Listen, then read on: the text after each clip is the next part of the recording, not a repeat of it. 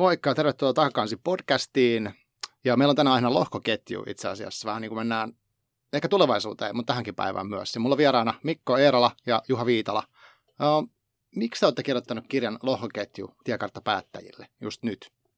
Siihen, että minkä takia kirja on kirjoitettu, on, on oikeastaan kaksi syytä. Ensimmäinen syy on, on se, että meidän mielestä kyseessä on niin merkittävä ilmiö, että siitä pitää olla olemassa kirja, jonka avulla suomalaiset päättäjät, oli, oli kyseessä sitten liiketoiminnan päättäjät tai politiikan päättäjät, pystyy ottamaan tämän kompleksin ilmiön verraten vaivattomasti haltuun ja näin ollen myöskin, myöskin sitten ottamaan se huomioon omassa toiminnassaan. Toi on ehkä se filosofinen missiopuoli, että minkä takia tämmöinen kirja on tehty. Minkä takia just me ollaan tehty tämä kirja. Ää, nelistään meitä on Juhan ja mun lisäksi vielä Antti Innanen ja Patrik Elias Juhansson tässä, tässä mukana, niin aika tarkkaan vuosi sitten saatiin tämä ajatus päähämme ollessamme Dottir asianajotoimiston tupareissa tuossa mm. Pohjois-Esplanadilla. Ja silloin oli tullut Antti Merilehdon tekoälykirja Joo. vähän aikaisemmin ulos, ja me nähtiin, miten paljon kirjalla voi saada aikaan julkista keskustelua aiheesta, joka on merkittävä. Mm. Ja me siinä sitten asiaa puitiin ja todettiin, että tämmöinen kirja pitäisi syntyä. Ja Juhalla oli ollut samansuuntaisia ajatuksia jo, jo pidempään, ja kävi myös ilmi, että Antilla, Antilla ja Patrikilla oli, oli samantyyppinen projekti harkinnassa, niin, niin tälleen nämä meidän, meidän polut sit siinä kohtaa yhdistyy, että laitetaan voimat yhteen ja kirjoitetaan nelistään kirja. Tulee varmasti parempi kuin, että jos tehtäisiin vaikka kolme erillistä kirjaa. Aivan, no, okei. Okay. No joo, kyllä totta, niin toi yhteiskunnallinen merkittävyys aiheen ympärillä oli aika ajava voima, että itse rupesin kirjoittelemaan kotimaisiin I T-lehtiin Joo. kolmisen vuotta sitten ja vähän sillä teemalla, että täällä tapahtuu aika vähän asian ympärillä ja mm. tietoisuus on aika, aika huonoa. Ää, siinä oli selkeästi tällainen tietoisuuden nostattamismissio, Joo. mutta myös sellainen niin kuin, ehkä henkilökohtainen uteliaisuus itselläkin aiheeseen, että toi on mm. niin kuin, kuitenkin aikamoinen niin kuin syväluotaus sen hetkiseen teknologiaan ja missä mennään ja mitä tulee tapahtumaan. Se oli kyllä itsellekin aika, aika valaiseva Aivan. kokemus. Joo. Ja me haluttiin myöskin laajentaa keskustelua, jos ajatellaan siitä, että vuosi sitten millaista, millaista keskustelua käytiin lohkoketjuilmiön ympärillä, niin se aika paljon keskittyi virtuaalivaluuttoihin, kuten no. bitcoiniin mm. ja, ja sitten näihin äh, kolikkoanneiksi kutsuttuihin joukkorahoitustyyppisiin mm.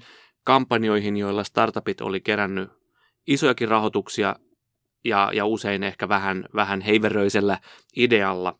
Eli, eli tässä oli tämmöinen tietynlainen kupla juuri, juuri puhjennut ja se meidän mielestä polarisoi sitä keskustelua hirveästi. Viedään huomiota siltä, että tässä on kyse kuitenkin ilmiöstä, joka tulee muuttamaan sitä tapaa, miten yhteiskunta kauttaaltaan toimii ja miten yritykset toimii.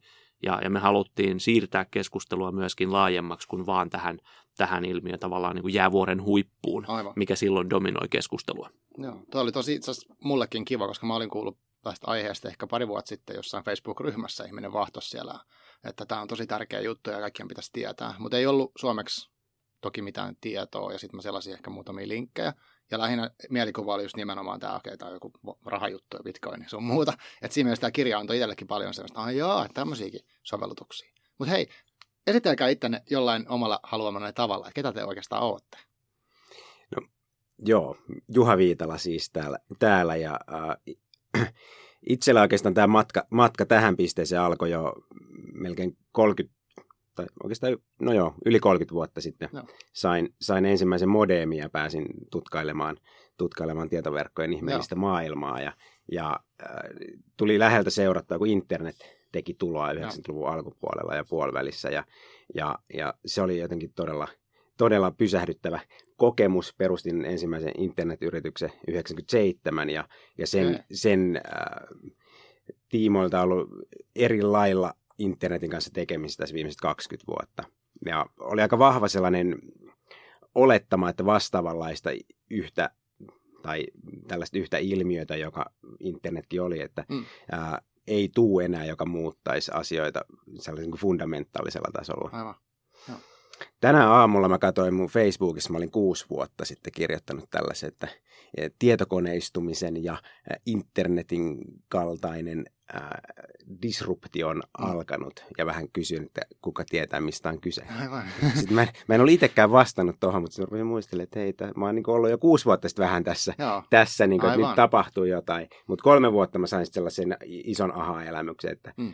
ää, valmisteltiin sitä workshoppia liittyen lohkoketjuun. Silloin mulla tuli sellainen, kun mä katsoin, rupesin vähän tarkemmin katsoa, mm. että ää, syntyi, että sellainen iso, iso aha-elämästä, hitsi, hitsi vieköön. Tässä on jotain, jotain oikeasti niin kuin sellaisella fundamentaalisella tasolla mm. ää, tapahtuvaa, käynnistynyt ja haluan, haluan olla tässä, tässä mukana. Ja no. nyt on niin kuin viimeiset kolme vuotta sitten tullut tehtyä, tehtyä niin kuin töitä tämän lohkoketju-ilmiön mm. ympärillä. No, kiitos. Ja minä puolestani olen Mikko Eerala.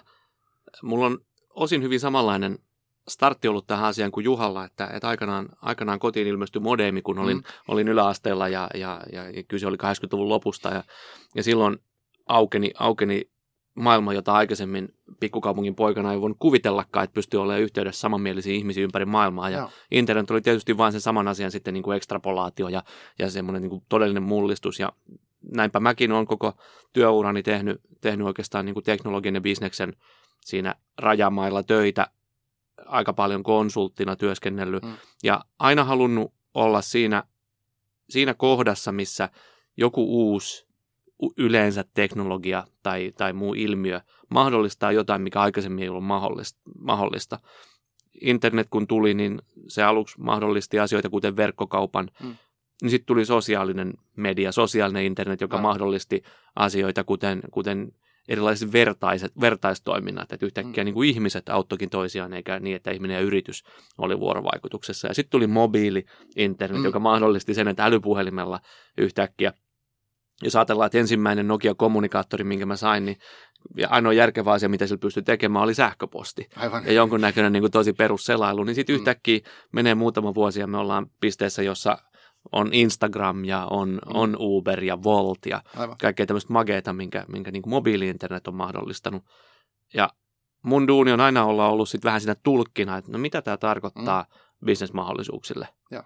ja lohkoketju oli mun mielestä vuosi sitten suurin piirtein alkoi olla siinä pisteessä, että se oikeasti on sillä tavalla isosti relevantti, mm. että se pitää oikeasti tulla bisnespäättäjien agendoille. Ei niin, että kun tehdään pitkää strategista pohdintaa, niin otetaan megatrendit mm. ja, ja siellä sitten katsotaan, että okei, desentralisaatio niin on, on niin kuin yksi tämmöinen juttu, että se varmaan vaikuttaa meihin kymmenen vuoden päästä Aivan. jotenkin. Mm. Vaan että nyt ollaan siinä pisteessä, että se on oikeasti tämmöisen niin kuin operatiivisen bisnessuunnittelun agendalla. Ja toisin kuin Juha, mä en ollut kirjoittanut tästä aikaisemmin mm. mitään lehtijuttuja enkä pamfletteja, mutta mä, mä totesin, että paras tapa oppia joku kompleksi asia on kirjoittaa siitä. Mm. Ja jos kirjoittaa kirjan jostakin asiasta, niin se on pakko ymmärtää aika hyvin, jotta se pystyy kiteyttämään. Ja, ja, ja mulle tämä on ollut sen takia mahtava polku. Ensimmäinen kirja, minkä kirjoittamisessa on ollut mukana, no. koska, koska siinä todella on joutunut perehtyyn asiaan syvällisesti. Mä oon haastatellut erilaisia yrityspäättäjiä aiheen tiimoilta ja hakenut niin kuin sieltä myöskin sekä kokemuksia että näkemyksiä. Ja, ja, ja voin sanoa, että, että vuosi sitten, kun tähän sirkukseen lähdettiin, niin, niin tänä päivänä aika paljon paremmin ymmärtää tämän ilmiön. Aivan, no niin. Tota, no miltä se vaikuttaa? Miten kirja otettu vastaan ja sitten miltä, se, miltä ymmärrys vaikuttaa lohkoketjuissa täällä meidän kotimaassa tällä hetkellä teidän mielestä? Jos aloittaa siitä, että miten kirja otettu vastaan, niin me ollaan oltu tosi ilahtuneita siitä, että kirja on nyt ollut aika tarkkaan kaksi kuukautta ää, olemassa kaupoissa ja ensimmäinen painos on, on nyt käytännössä myyty loppuun ja toinen, oh, painos, kiitos, toinen painos on siellä painokoneessa parhaillaan pyörimässä ja, ja se on tosi hieno juttu, koska se tarkoittaa, että kirjalle on, on ollut tilausta. Joo. Ja, ja kaikki palaute, mitä me ollaan saatu, on ollut positiivista, oli se sitten arvosteluja tai, tai kirjan lukeneiden ihmisten kommentteja, että kirja on kuulemma hidaslukuinen, koska se pistää miettimään, mm. mutta samalla ymmärrettävä. Ja se on aika pitkälti se, mihin me tähdättiin, ja, ja sen takia tämän tyyppinen palaute on ollut, ollut tosi nastaa, koska omalle työlleen tulee aika sokeeksi, kun, kun sitä tahkoaa. Mm. Ja kirjassa on kaksisataayhdeksänkymmentä sivua, niin se ei ole mikään ihan niin kuin lipare, vaan, vaan siinä oikeasti, oikeasti jouduttu sitä asiaa niin kuin monisyisesti pohtimaan, niin se on hienoa, että ihmiset sen jaksaa ja viitsii lukea.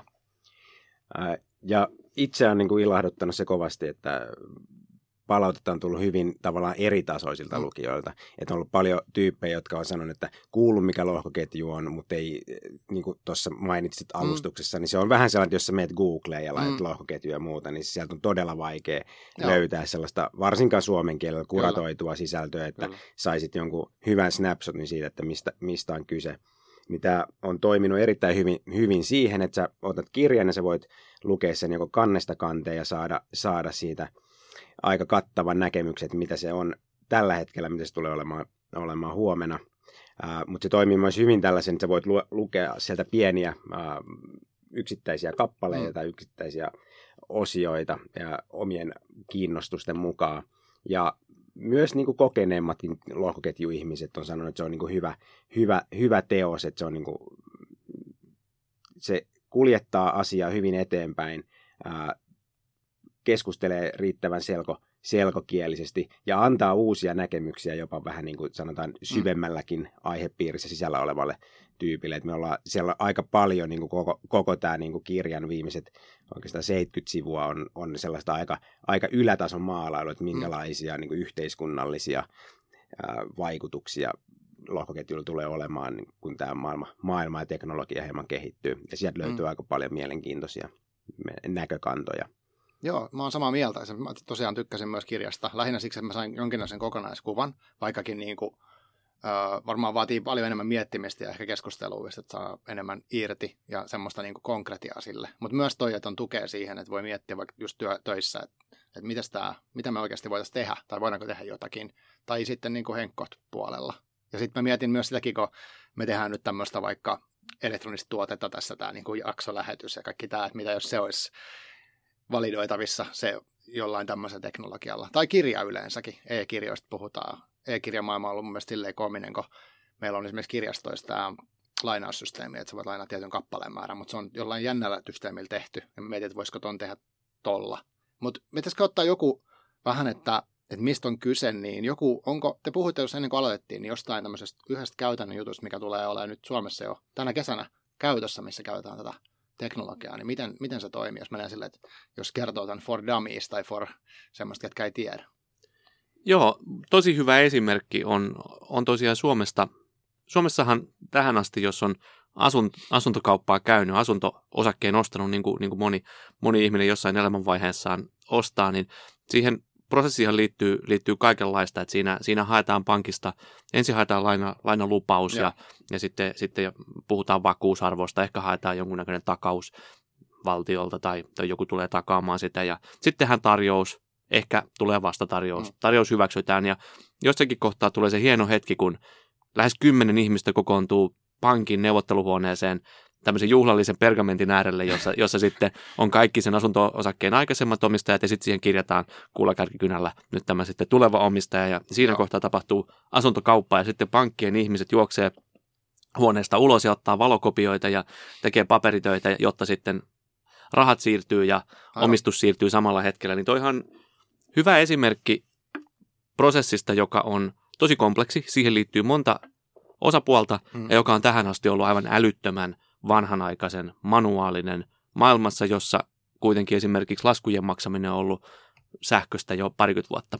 Mm. Ja nyt, nyt tosiaan Suomessa asunto-osakerekisteri on menossa digitaaliseksi tai mennyt digitaaliseksi, ja se on mahdollistanut sen, että, että voidaan asuntokauppaa alkaa käydä digitaalisesti, ja pankit ja kiinteistövälittäjät ja, ja, ja tähän liittyvät julkiset toimijat on yhdessä rakentanut nimenomaan lohkoketjun päälle tämmöisen D I A S, digitaalinen asuntokauppa, nimisen järjestelmän, jolla jatkossa koko tämä äsken kuvailtu prosessi pyörii yhden lohkoketjun päällä ja, ja täysin digitaalisesti. Ja Juha on yhtenä puuhamiehenä ollut sitä, sitä tekemässä ja voisi vähän, vähän ehkä kertoa vielä siitä, että, että minkä takia, minkä takia tuohon lähdettiin, mikä oli niiden toimijoiden intressi ja, ja mitä siinä on opittu. No niin kuin Mikko, Mikko juuri sanoi, niin se on kompleksi prosessi ja oikeastaan katsoa missä tahansa maailmalla, niin kiinteistö- ja asuntokauppa, niin siinä on monta, monta eri osapuolta pyörii ikään kuin saman, saman asian ympärillä, joka tekee siitä aika, aika tällaisen oppikirjaesimerkit, missä, missä lohkoketju on hyvä, hyvä tota niin, alusta tehdä, tehdä asioita, jolla me saadaan, saadaan tavallaan tällainen monimutkainen bisnesprosessi ää, digitalisoitua kokonaan ja saadaan, saadaan kaikki siinä ympärillä olevat osapuolet ja ikään kuin näkyvyys siihen samaan prosessiin. Mm. Tiedetään, kuka on tehnyt mitä, mitä tapahtuu seuraavaksi ja voidaan myös tällainen koneellisesti vahventaa, että asiat on oikeasti tapahtunut ja voidaan mm. ikään kuin liikkua aina, aina eteenpäin tässä, tässä prosessissa. Ja tosiaan toi niin kuin myös siinä mielessä hyvä, hyvä esimerkki, että siinä, siinä tavallaan tutkittiin kaikkien, kaikkien eri osapuolten, ketä asuntokauppaan liittyy. Mm. Et, ja miten, miten tällainen digitalisointi vaikuttaa heidän liiketoimintaan ja muuten, niin löydettiin kaikille niin kuin merkittäviä kustannussääntöjä, säästöjä, mm. merkittäviä niin kuin kitkan, kitkan poistoa ja läpinäkyvyyttä ja muuta, mutta ei oikeastaan löydetty hirveästi, että siellä olisi ollut ketään niin kuin häviäjäpuolella, vaan okay. kaikki hyötyi no niin. tässä asuntokauppa-ekosysteemissä tästä, tästä tota niin, järjestelystä.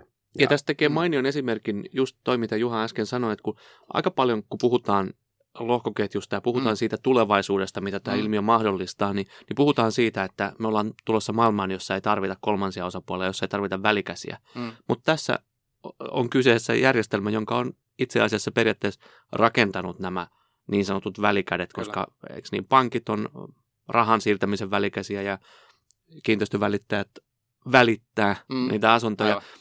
Tämä on auttanut heitä toimimaan paremmin ja tehokkaammin olemaan relevantteja tulevaisuudessa. Eli, eli tällä ilmiöllä on niin kuin monta, monta puolta. On mm. tämä bisnestä parantava, yhteiskunnan prosesseja parantava ja sitten on tämä tulevaisuuteen katsova tämmöinen ehkä voisi sanoa ut- utopistinen on sikäli huono termi, mm. että siihen, siihen sisältyy oletus siitä, että se ei ole mahdollinen. Aivan. Mutta voisi vois sanoa tämmöinen niin kuin yhteiskuntaoptimistinen näkökulma, joka, joka odottaa sitten maailmaa, joka on hyvin erinäköinen kuin tänä päivänä. Mm. Ja tämä digitaalisen asuntokaupan esimerkki näyttää, että meidän ei tarvitse odottaa sitä tulevaisuuden maailmaa, vaan, vaan mm. tässä on kyseessä ilmiö, joka on jo tänä päivänä tosi konkreettisesti hyödynnettävissä. Aivan. Eli onko kaikissa noissa ilmiöissä, tämä on tosi yleistävä, mutta mitä esimerkkejä, mitä mulle tulee mieleen, mitä ei ole siis montaa, mutta että jotenkin liittyy tämmöiseen niin kuin luottamukseen ja luotettavuuteen, mitkä on aikaisemmin vaatinut sen, että on holvissa joku asiakirja, niin nyt se onkin digitaalisessa muodossa se tieto siitä, että mä omistan vaikka tämän, nyt tämän asunnon, mutta sitten seuraavaksi omistaa joku toinen. Kyllähän kun koko tästä ilmiöstä puhutaan, niin yksi keskeinen, keskeinen asia on nimenomaan tämä, että, että jos internet on ollut informaation välittämisen mm. verkko, niin lohkoketjuteknologiana tuo siihen lisäkerroksen, joka mahdollistaa luottamuksen mm. tilanteessa, jossa luottamusta ei automaattisesti ole, ilman että tarvitaan joku taho Aivan. vakuuttamaan, että kyllä tällä henkilöllä on, mm. on tämmöinen asunto omistuksessaan, tai kyllä tällä henkilöllä on lainalupaus Aivan. pankista. Ja sitten toisaalta tämän arvon välittämisen ma- mahdollistava kerros, koska tähän astihan ei ole voitu digitalisoida rahaa, mm. koska ei olla voitu estää sitä, että siitä ei oteta luku, lukemattomia kopioita. niin. Vähän niin kuin sähköpostin liitetiedosta, että jos mä lähetän mm. sulle P D F-tiedoston, mm. niin ei se lähde multa pois. Niinpä. Se on mulla edelleen. Aivan. Mutta nyt, nyt sitten älyraha, eli nämä virtuaalivaluutat mahdollistaa sen, että jos mä lähetän sulle rahan, niin se raha poistuu multa. Aivan. Ja se on iso muutos siihen, että miten me voidaan asioita siirtää. Oli se sitten rahaa, mikä on tämä ensimmäinen ja ilmeinen esimerkki, tai oli se sitten omaisuuseriä, joita myös voidaan digitalisoida. Tuohon tuossa niin itse asiassa tänä, tänä aamulla viimeksi pienessä paneelissa puhuttiin näistä käyt, käyttökohteista mm. ja miten tämä niin kuin, ä, muuttaa vähän, tai on potentiaali muuttaa olemassa olevia asioita. Itsekin viittasit tuohon niin kuin mikro mikromaksamiseen, ja voisiko tässä podcastissa olla esimerkiksi joku, joku linkki lohkoketjuun, niin puhuttiin mm. just tällaisesta mikromaksamisesta ja mikrooomistamisesta, Joo. joka, jossa on taas analogia, että kun, kun me saadaan joku omaisuuserä tai joku asia digi, digitoitua, mm. ja se voisi olla tässä tapauksessa vaikka, että sä myyt, myyt osuuden sun podcastista. Niin. Eli että jokaisesta, jokaisesta tota niin, podcast-lähetyksestä voitaisiin vaikka maksaa mikromaksuilla, eli mä mm. maksan, mä, kuuntelija maksaa joko keston mukaan tai sitten, että se maksaa vaikka 30, yhdeksän senttiä tai kaksi euroa tai niin paljon just. Sun hinta nyt olisikaan. Aivan. Ja sitten jos meillä olisi, mä vaikka olisin, olisin sijoittanut sun podcastiin, että mä omistan siitä kolme prosenttia. Mm. Ja sitten nämä niinku, äh, mik- mikromaksut, jotka nyt tulee, on tullut ikään kuin lohkoketjuteknologian myötä ensimmäistä kertaa mahdollisiksi. Mm. Pystytään niinku suuria määriä, pieniä transaktioita äh, käsittelemään automaattisesti niin, että on järkevää siirtää pieniä summia Aivan. rahaa. Ää, niin tällöin voitaisiin ajatella, että kaikki, kaikki tota, niin, niin sun kuulijat maksaisi muutama, muutaman kymmenen senttiä siitä ja sitten me pystyisimme sinne tulovirtoja. Esimerkiksi sulle jää osa mm. ää, tälle lähettävälle, lähettävälle osapuolelle tai kenelle nyt tässä ketä, ketä siihen kuuluukaan, niin voitaisiin automatisoida tätä tavallaan ja mä saisin sitten mun mikroomistuksen kautta muutaman, muutaman mm. osuuden siitä. Ja tämä, tämä niin kuin avaa, avaa valtavasti uusia bisnesmahdollisuuksia, kun ajatellaan, että mitä kaikkea, että, että tavallaan lohkoketju luo mahdollisuuden ää, tällä digitoida minkä tahansa omaisuusero erän, Joo. joko digitaalisen tai fyysisen. Nyt me voidaan myös fyysistä ää, omaisuuseristä luoda tällaisia digitaalisia kopioita ja niihin, niihin mm. rakentaa erilaisia ominaisuuksia päälle.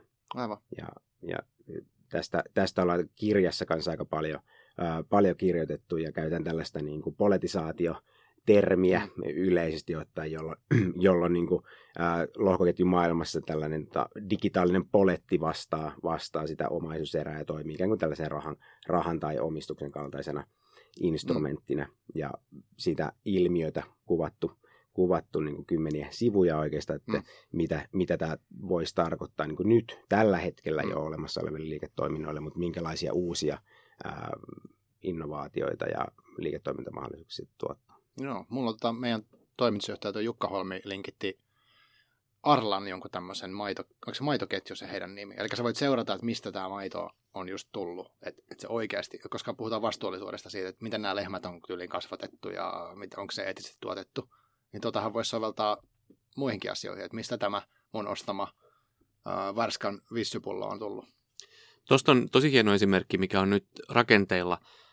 Helsingistä löytyy pieni suklaatehdas nimeltä Goodio, Aha. joka tekee erittäin korkealaatusta premium-suklaata, joka on samalla myöskin erittäin eettisesti ää, tuotettu ja, mm. ja, ja, ja mistä ne kaakaopavut on hankittu, niin heillä on erittäin korkeat, korkeat vaatimukset siihen, mm. siihen että, mi, että se on eettisesti viljelty niin niiden ihmisten näkökulmasta, jotka siihen osallistuu, kuin esimerkiksi ympäristön. Aivan. Ja he on, he on lähtenyt nimenomaan tätä kaakaopavun alkuperää sieltä mm.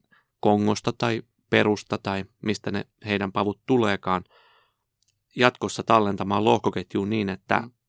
he pystyvät aivan läpinäkyvästi näyttämään, mitä he, jopa mitä he maksaa, mm. no. millaisissa oloissa ihmiset tekee töitä, miten sitä papua on käsitelty ja, ja näin ollen pienenä toimijana tuomaan toimialalle uudenlaista ää, niin kuin läpinäkyvyyttä ja tämmöistä, mulle ei tule mieleen suomenkielistä sanaa, mutta accountability. Kyllä. Eli, eli, eli jossa toimijoita niin kuin velvoitetaan toimimaan oikein. Aivan. Ja maitoketjun ohella toinen esimerkki, joka kirjasta löytyy, on, on Hollannista. Siellä on paikallinen iso, iso ruoan vähittäiskauppia, Albert, kauppias Albert Heijn-niminen ketju. Mm. He on lähtenyt mai, ää, appelsiinimehun osalta tekee vastaavaa. Eli ihan sieltä Brasiliasta lähtien, kun Aha. appelsiinit poimitaan, mm. niin kaikki tallentuu yhteiseen lohkoketjuun. Ja kuluttaja pystyy sitten katsomaan kännykällään mm. mehutölkin kyljestä, että miten se mehu on tuotettu ja missä. Aivan. Ja sen hieno puoli tässä on se, että se ratkaisee ihan oikeita tämän appelsiinimehun tuotantoketjun ongelmia siitä, että siinä ketjussa on paljon toimijoita, heillä ei välttämättä ole tietoa, mitä muut tekee, mm-hmm. missä se appelsiinierä kulkee ja näin, jolloin Aivan. siellä on tarpeettomia viivy- viivästyksiä tai, tai tämmöisen kitkaa prosessissa niin sanotusti. Aivan. Niin he on lähtenyt ihan aitoja bisnesongelmia ratkaisemaan ja samalla pystynyt tuottamaan sitten nykypäivänä entistä tärkeämpää läpinäkyvyyttä kuluttajalle Aivan. siitä. Ja he sanoi, kun mä haastattelin, haastattelin heidän kaupallista johtajaa tähän kirjaan, niin sanoi, että tässä oli kolme syytä, että yhtäältä lohkoketju oli teknologisesti järkevä hmm. ja, ja toisaalta, koska se on hajautettu, niin se parantaa niiden muiden osapuolten halukkuutta jakaa tietoa, koska se ei ole mikään yhden toimijan keskitetty järjestelmä, hmm. Aivan. johon se tieto häviää ja saattaa jopa myöhemmin olla kokonaan poistettavissa, että jos tämä vaikka vähittäiskauppias päättäisi, että no ei me enää haluta tarjota tämmöistä tietoa, ei tästä ollutkaan hyötyä, aivan, niin kaikki ne muut toimijat, jotka oli tuottanut sitä tietoa, niin yhtäkkiä sitä ei olisikaan enää heilläkään. Mm. Lohkoketjun tämä keskeinen ominaisuus, joka on tämä, että se on täysin hajautettu, kopio kaikesta tiedosta on kaikilla siinä ketjussa olevilla koneilla, niin vaikka yksi toimija lähtisi pois, muille jää se tieto. Ja se on, kun ajatellaan sitä isoa sekä yhteiskunnallista että liike-elämän murrosta, mikä tähän liittyy, niin, niin se on nimenomaan tämä desentralisaatio, eli, eli hajautettu luonne, joka mm. mahdollistaa uudenlaisen tavan ekosysteemille tuottaa ja vaihtaa arvoa. Se on se syy, minkä takia meidän mielestä päättäjien tulisi olla tästä kiinnostuneita. Joo. Ei siksi, että tässä on joku teknologinen vimpain, joka mm. on parempi kuin joku toinen teknologinen vimpain, mm. vaan tässä on ilmiö, joka muuttaa ekosysteemien tapaa toimia. Oli se ekosysteemi sitten arvoketju tai olisi sitten vaikka kokonainen toimiala, niin kuin tässä asuntokaupassa. No kaikki jo. Pankit yhdessä. Joo. Mitäs sitten identiteetti? Se, se oli kiinnostava mulle, että tota, kun nythän jos mä mietin, otetaan vaikka Twitter-esimerkkinä. Mä, mä luon sinne tiliä, mulla on ollut siellä kymmenen vuotta tili, mutta eihän kukaan tiedä, onko se minä se henkilö oikeasti. Se on vaan niin kuin mun sähköpostiin linkitetty tämmöinen virtuaalinen identiteetti, ja mä oon sitä sitten käyttänyt, mulla on se oma valokuva ja niin edelleen. Mutta sehän voisi olla feikki. Ja sieltähän saa sen verifikaation, että mä, mä pystyn hakemaan verifikaatiota, että uskotteko tämä, että minä olen oikeasti tämä ja lähetän passin kopioa tällaista. Mä en ole tehnyt sitä, mutta voisi yrittää. Ja sitten mä sain sinisen merkin, mutta siltikin se olisi mun ja Twitterin välinen asia vaan. Ja sitten jos mä Twitter-tili kuolen, niin sitten mulla ei ole digitaalista identiteettiä. Niin olisiko tämä yksi, mun mielestä kirjassakin puhuttiin identiteetistä, että mulla voisi olla jotenkin lohkoketjussa se mun identiteetti, ja sitten se olisi niinku riippumaton periaatteessa kaikista näistä palveluntarjoajista. Joo, siinä missä tavallaan lohkoketju syn, syntyy ajatukset, miten, miten digitaalinen, digitaalisen rahan isoin ongelma, eli tämä double spend, mm. ää, sen arvon ää, tai rahan Ää, kopiointi ratkaistaa, mm. niin toinen, ää, oma, ainakin omasta mielestäni seuraava suuri niin kuin lohkoketjun ää, ongelma, mikä ratkaistaan, liittyy just tähän identiteettiin. Eli että mulla, mulla tai sulla voisi olla tällainen mm. universaali identiteetti mm. ja siihen kytketty ää, vaikka datalompakko, aivan, jolla mä voin halli, hallinnoida oma, omaa dataa ää, ja, ja tavallaan hallinnoida sitä mun omaa identiteettiä.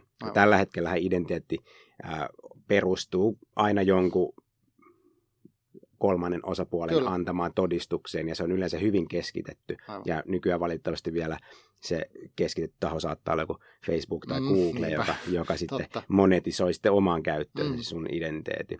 Ja tämä on tietenkin iso asia tällä niin kuin yksilötasolla henkilökohtaisesti, mm. mutta ehkä vielä isompi se on, että me pystytään samaa identiteettiä käyttämään yrityksille, erilaisille mm. Internet Things, niin kuin thingsseille, että sun jääkaapilla on identiteetti, mm. mun sähköauton akulla on oma identiteetti, äh, huoltoasemalla erilaisilla prosesseilla mm. saadaan identiteettejä tekoälyille, joka tämä on niin kuin tavallaan mm. ensimmäinen pykälä siihen myös, että pystytään niin kuin synnyttämään tällaista oikeaa, oikeaa niin kuin vaihdantaa tekoälyjen vaikka välillä tai, tai erilaisten niin kuin, ä, asioiden välillä. Eli että mun auto voisi vaikka maksaa ä, polttoaineet tai niin kuin sähköt suoraan. suoraan. Sä, sä, sun aurinkopaneeli sun kotona voisi käydä automaattisesti kauppaa mm. ä, erilaisten sähköjärjestelmien kanssa ja muuta. Niin tämä no. asioiden ja Ää, identiteetti luo valtavat uudet liiketoimintamahdollisuudet tulevaisuudessa. Ja tämä on niin kuin hyvin pitkällä, pitkällä jo tämä, tämä, nämä projektit, tämä ei, ei toki ole yksi projekti, vaan mm. siinä on, siihen linkittyy paljon, paljon projekteja, mutta, mutta mä näkisin, että tällä hetkellä ää, sellainen ää, D I D, ää, Decentralized Identifier protokolla ja Verifiable Claimsit, ää, todennettavat väittämät, mm.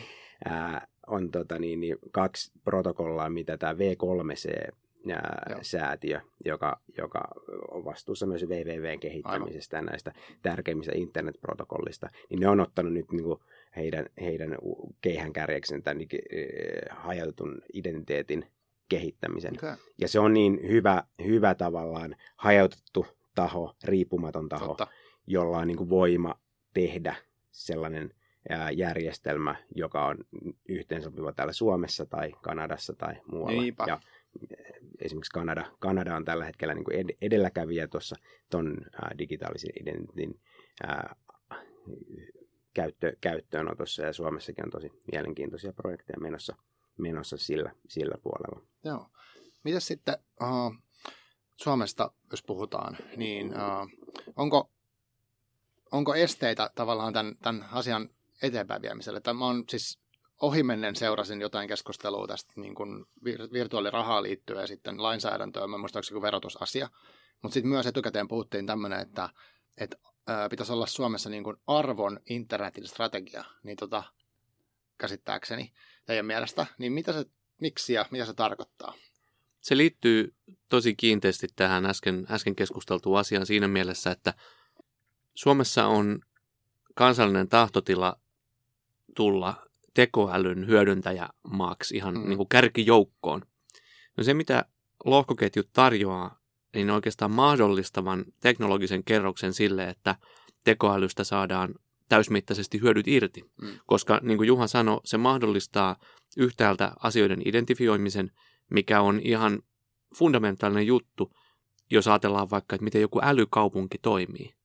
Niin jos jokaisella älykaupungissa liikkuvalla asialla, oli se sitten sähköskootteri tai auto tai jakelupakettiauto tai, tai mikä tahansa lyhtypylväs, mm. jos jokaisella on oma identiteettinsä, jonka ainoastaan se kyseinen teknologia tunnistaa, niin nämä on vähän niin kuin sumussa kulkevia laivoja, jotka ei tiedä toisistaan ennen kuin, ennen kuin keksittiin sitten tutkat ja näin. Aivan.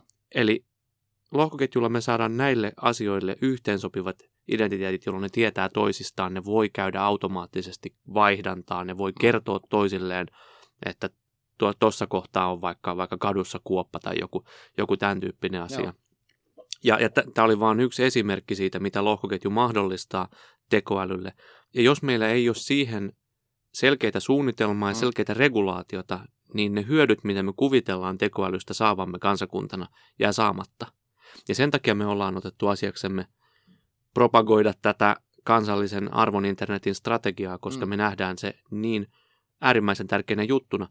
Sä viittasit, Marko, tuossa tuohon verotukseen, mm. niin se on yksi asia, mikä, mikä meillä hetkellisesti oli vähän aikaa siinä mielessä rikki, mm. että verottaja ei hyväksynyt virtuaalivaluuttojen spekulatiivisesta luonteesta johtuen esimerkiksi tappioita vähennettäviksi ää, myyntivoitoista. Okay. Sehän esimerkiksi silloin, jos sen, jos sen virtuaalivaluutan luonne on vaihdannan välinen, niin, niin, niin silloin se, että se, sä et voi hankintahintaa ikään kuin mm. voitosta vähentää, niin, niin se antaa hyvin vääristyneen kuvan siitä, että teetkö sä voittoa vai teetkö sä vaan itse asiassa hyvin pienellä marginaalilla jonkunnäköistä tuottoa. Ja toinen on sitten, Juha puhui aikaisemmin siitä, että asio, asioita voidaan omistaa hajautetusti. Mm.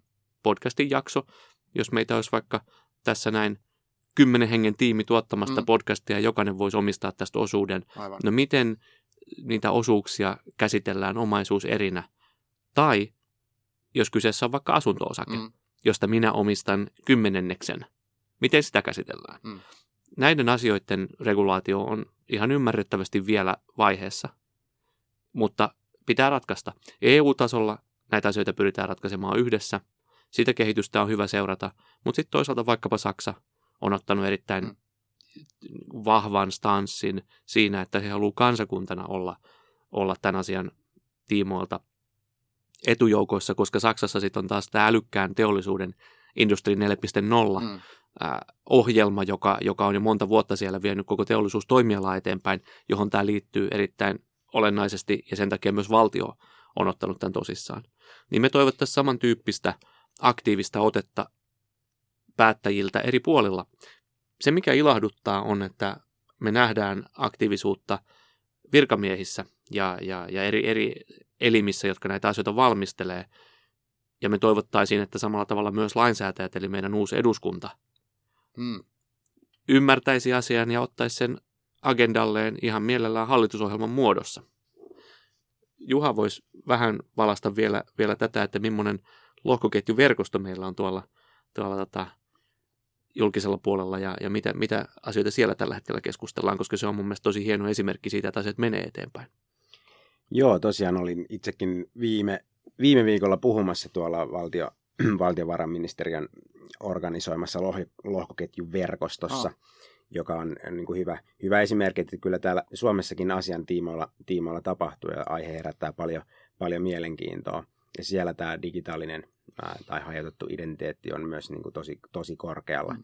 korkealla tota niin, niin, ää, intressissä, koska se tulee, tulee niin kuin mahdollistamaan paljon erilaisia asioita. Ja siihen, siihen ehkä liittyy vielä, että, että kun tähän mennessä lohkoketjut on, nähdään, että ne on niin kuin jonkun teknologiayhtiön tai jonkun edistyksellisen jonkun startupin mm. tapa tehdä jotain asiaa. Mutta silloin kun me saadaan kaikille vaikka jollekin ää, valtionhallinnon elimelle ää, oma digitaalinen identiteetti mm. tai sulle tai tälle podcastille, mm. niin se tavallaan tuo tähän niin kuin lohkoketjun maailmaan kaikki, kaikki eri tahot. Eikä niitä tarvitse tietää, että tämä on lohkoketjuasia tai tämä, tämä on vaan niin kuin me mahdollistetaan lohkoketjun mm. avulla uusia asioita, mitkä ei aikaisemmin ollut mahdollista.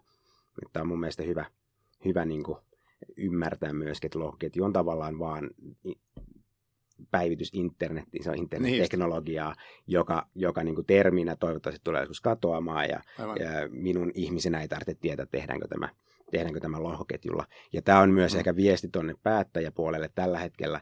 Tällä hetkellä äh, lohkoketju tuottaa helposti äh, erilaisia a- ajatuksia äh, näihin niin kuin kryptorahoihin liittyen. Joo. Sieltä sitten mennään energiankulutukseen ja rahanpesuun ja mm. terrorismin rahoittamiseen Kyllä. ja huumekauppaan, huumekauppaan mm. ja kaikkea muuta. Niin mä ymmärrän, että se ei niin kuin sellainen aloittavana kansanedustajana, kun sulle lyödään joku kryptorahamuistio sun eteen, Aivan. niin sä oot vähän sellainen, että minä en halua olla tämän kanssa missään Aivan. tekemisissä. Aivan. Mutta sitten jos me vähän muutetaan tätä diskurssia, mm. puhutta, puhuttaisiin niin tästä niin arvon internetistä, mm. joka on, on tavallaan lii, uuden liiketoiminnan ja uuden yhteiskunnan mahdollistava leijeri, joka me tarvitaan myös siihen meidän mm. tekoälystrategiaan. Aivan. Osaseksi. Tai puhutaan, niin kuin, ei puhuta kryptovaluutoista, vaan puhutaan älyrahasta, jolla me voidaan ohjelmoida erilaisia omaisuuseriä. Me voidaan antaa niille erilaisia attribuutteja, erilaisia ää, toiminnallisuuksia, mikä tähän mennessä ei ollut millään teknologialla mahdollista. Kun aina puhutaan, mm. että myös lohkoketju, ympäristö, tämänhän olisi voinut tehdä vanhallakin järjestelmällä. Niin, aivan.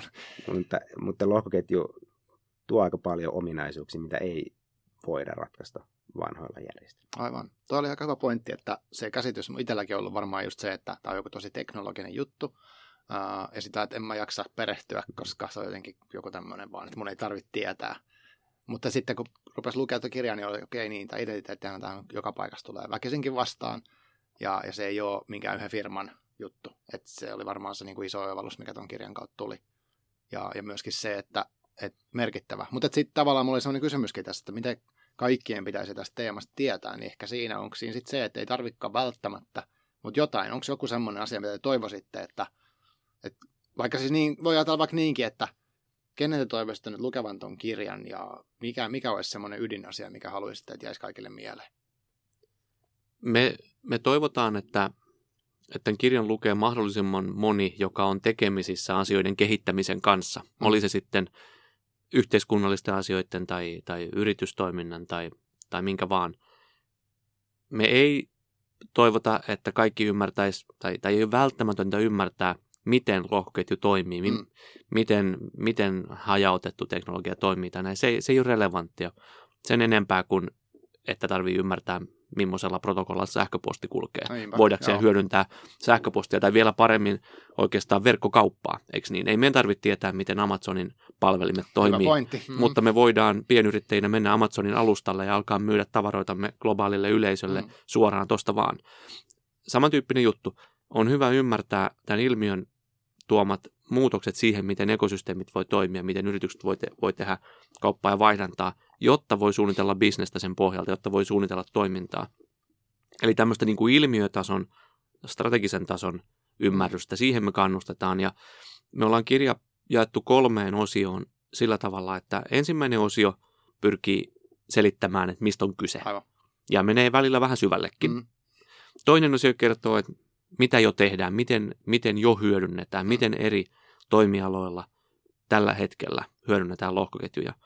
Se on oikeastaan aika hyvä kappale aloittaa sen takia, että sitten kun sen lukee, ymmärtää, miksi tämä on tärkeää, Aivan. ja sitten voi halutessaan lukea sen miten kappaleen. Hmm. Ja sitten se kolmas kappale pyrkii, niin kuin Juha alkuvaiheessa sanoi, se pyrkii sitten maalailemaan, että mihin maailma on menossa, joka ehkä sitten tukee vähän semmoista pohdintaa, että no miten tämä pitkässä hmm. tähtäimessä vaikuttaa omaan toimintaympäristöön. No. Tämä oli vähän polveleva vastaus tuohon kysymykseen, mutta, mutta tota, me yritettiin kirjoittaa äh, tiivis tiivis paketti lohkoketjusta ja siitä tuli kaksisataayhdeksänkymmentä sivua pitkä ja se johtuu siitä, että tässä on kyseessä kuitenkin fundamentaalinen ja kompleksi ilmiö, niin, niin, niin sitä pitää tarkastella eri mm, näkökulmista. Kyllä. En malta nyt nosta, tehdä pientä nostoa tässä, eräs, eräs tota niin, niin, palaute oli, oli ihan niin kuin merkittävältä taholta kirjasta ja hän nosti sieltä niin kuin, äh, esimerkiksi, mikä oli itselle jäänyt mieleen, että siellä on yksi kappale, joka, joka perustelee vähän tätä, että lohkoketjun ympärillä saattaa kuulla tällaisen väitteen, että tämä on niin kuin isompi asia kuin internet. Mm. Ja sitten se on vähän, että, mitä, okay, että miten, miten tämä voi olla isompi asia kuin Aivan. internet. Ää, ja siellä on yksi tai useampi kappale tähän, tähän vähän niin kuin vihkiydytty. Ja, ja siellä niin kuin lopussa on tällainen, että, että lohkoketjua pitäisi enemmän verrata niin kuin mekaaniseen aikaan. Silloin, ah. silloin tuli tavallaan globaalisti ihmisille yhteinen joku infrastruktuuri, jolla me voi, pystyttiin mittaamaan asioita. Ja se mm. oli niin kuin yhden, tavallaan yhden mittaista kaikille Totta. Ympäri maailmaa. Joo. Me pystyttiin kellottamaan, että sinä olet tehnyt täällä mm. tähän aikaan kaksi tuntia, sinulle maksetaan tämän mukaan. Ja t- t- oikeastaan Joo. koko meidän yhteiskuntajärjestelmä perustuu tähän niin kuin mekaaniseen ajan käsitteeseen. Aivan. Ja, ja sitten lohkoketjussa on ominaisuuksia, jotka... jolla me pystytään niin kuin murtamaan tällaisia perinteisiä tai disruptoimaan perinteisiä tapoja tehdä sopimuksia, tehdä, tehdä rekistereitä, ohjelmoida rahaa mm. ja muuta, niin sitten tällainen, tällainen, niin kuin, tällaisia väittämiä, että, että tota, niin, niin, tämä on isompi kuin internet tai tämä on yhtä iso muutos tulee olemaan kuin mekaaninen aika. Niin, niin. Nämä on tavallaan sitä mm. hauskoja vaan niin kuin mm. lukea ja tavallaan vähän saada sitä poh- pohjaa siitä äh, omille ajatuksille, että mitä tämä tätä voi olla ja mihin me olemme menossa. Hyvä vertaus. Menossa. Aika hätkähdyttävä vertaus ja. Oikeastaan toi. Sitten mietin, että onko kauhuskenaario taas se, että, että nyt esimerkiksi uh, meillä on kuitenkin, aika on yksi, mikä on kaikille, kaikki on suunnilleen samaa mieltä, että aika on tämä ja tämä. Meillä on tossakin sekuntikello pyörii, mutta uh, sitten mittayksiköitä on jossain maissa on päätetty, että mennään punt- siis erilaisia mittayksiköitä. Niin onko sitten yksi skenaario se, että jot, niin kuin ollaan jotenkin eri tilanteissa globaalisti tämän kanssa? Onko se niin kuin huono asia? Onks, mitkä, mitkä on semmoisia, että jos, jos me onnistutaan tekemään hyvä strategia vaikka Suomessa ja näin päästään eteenpäin ja kehitetään ja ollaan mukana, niin, niin mitä sitten tapahtuu versus, että ei tehäkään? Onko se mahdollista? Tuota voi lähestyä tosi monesta kulmasta mm. tuota kysymystä. Se oli aika, aika laaja kysymys, Kyllä. mutta tota, yksi asia on tietysti se, että, että maailma on jo nyt aika... globaali siinä mm. mielessä, että me ei olla enää erillisiä saarekkeita, jotka toimii täysin irrallaan toisistaan. No. Tarkoittaa sitä, että yritysten on tosi tärkeää pystyä liittymään esimerkiksi kansainvälisiin logistisiin ketjuihin mm. ja kytkeytymään niissä tapahtuvaan sekä arvon että tiedonvaihdantaan ja, ja ylipäätänsä, kun lohkoketju lähestyy, niin ei se aina tarkoita sitä, että jossakin pitää kehittää jotain omaa, mm. vaan olla esimerkiksi tietoinen siitä, että onko olemassa joku ketju, jossa mun olisi hyvä olla mukana. Juhan esimerkki hajautetusta digitaalisesta identiteetistä on tämmöinen. Mm. Ei, ei ole välttämättä hyvä, että kaikki kehittää oman, oman digitaalisen identiteetin verkoston, vaan, vaan että ne asiat konvergoituisi ja niin todennäköisesti tulee käymään.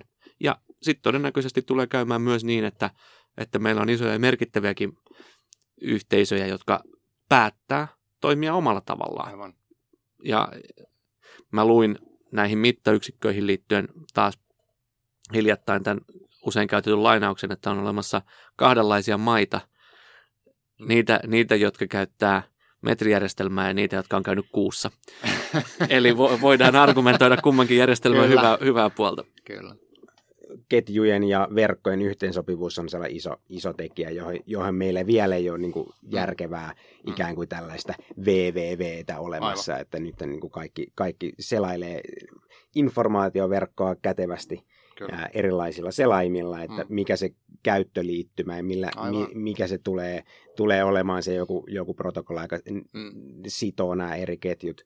ketjut yhteen. Mm. Se on vielä vähän auki, sen kanssa tehdään paljon, äh, paljon töitä, mutta kuten tuossa aikaisemmin tuli sanottu, niin tämä lohkoketju on teknologiana vähän enemmän, että tämä ei tule olemaan suora niin kuin käyttöliittymä aika harvaan Just asiaan, että se on enemmän, enemmän mitä tapahtuu tuolla, mm.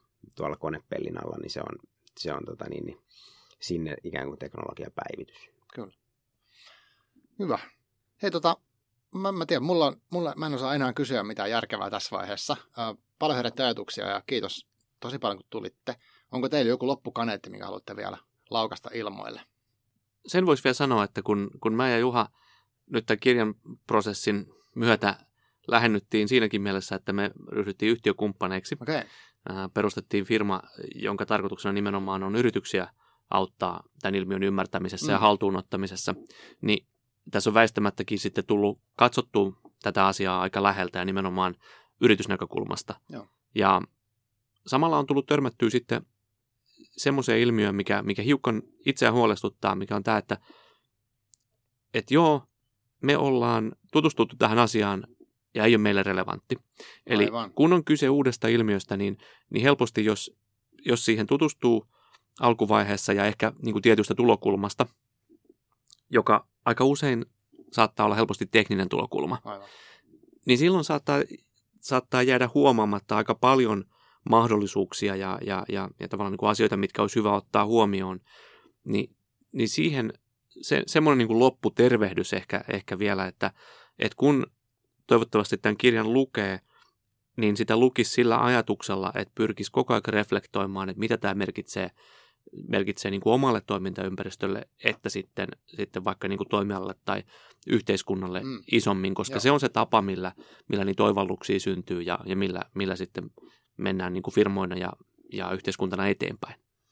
Ja tuohon ehkä lisäisin vielä, koska tämä on, on erittäin monitahoinen ja vaikeaselkoinen asia, mm. ja tässä tämän ympärille nivoutuu niin paljon erilaisia mahdollisuuksia, niin oikeastaan sellainen niin kuin kokeileminen ja kokeilukulttuuri on niin kuin se tapa, millä pääsee käsiksi tähän, että vaikka yritysjohtajana, niin, niin teemme päätöksen, että lähdetään tutustumaan, mistä on kyse, Joo. otetaan ensin selvää, lähdetään kokeilemaan, koska sen kokeilemisen kautta me päästään silloin ää, näkemään, että mm. tähän tämä on hyvä meidän ympäristössä, tähän tämä ei ehkä käy, tähän me tarvitaan näitä ja näitä kumppaneita mukaan tekemään Joo. tätä, otetaan mukaan verkostoon, saadaan kaikki siitä lisäarvoa ja hyötyä. Niin tämä on myös sellaista niin kuin kokeilemista ja yhdessä tekemistä.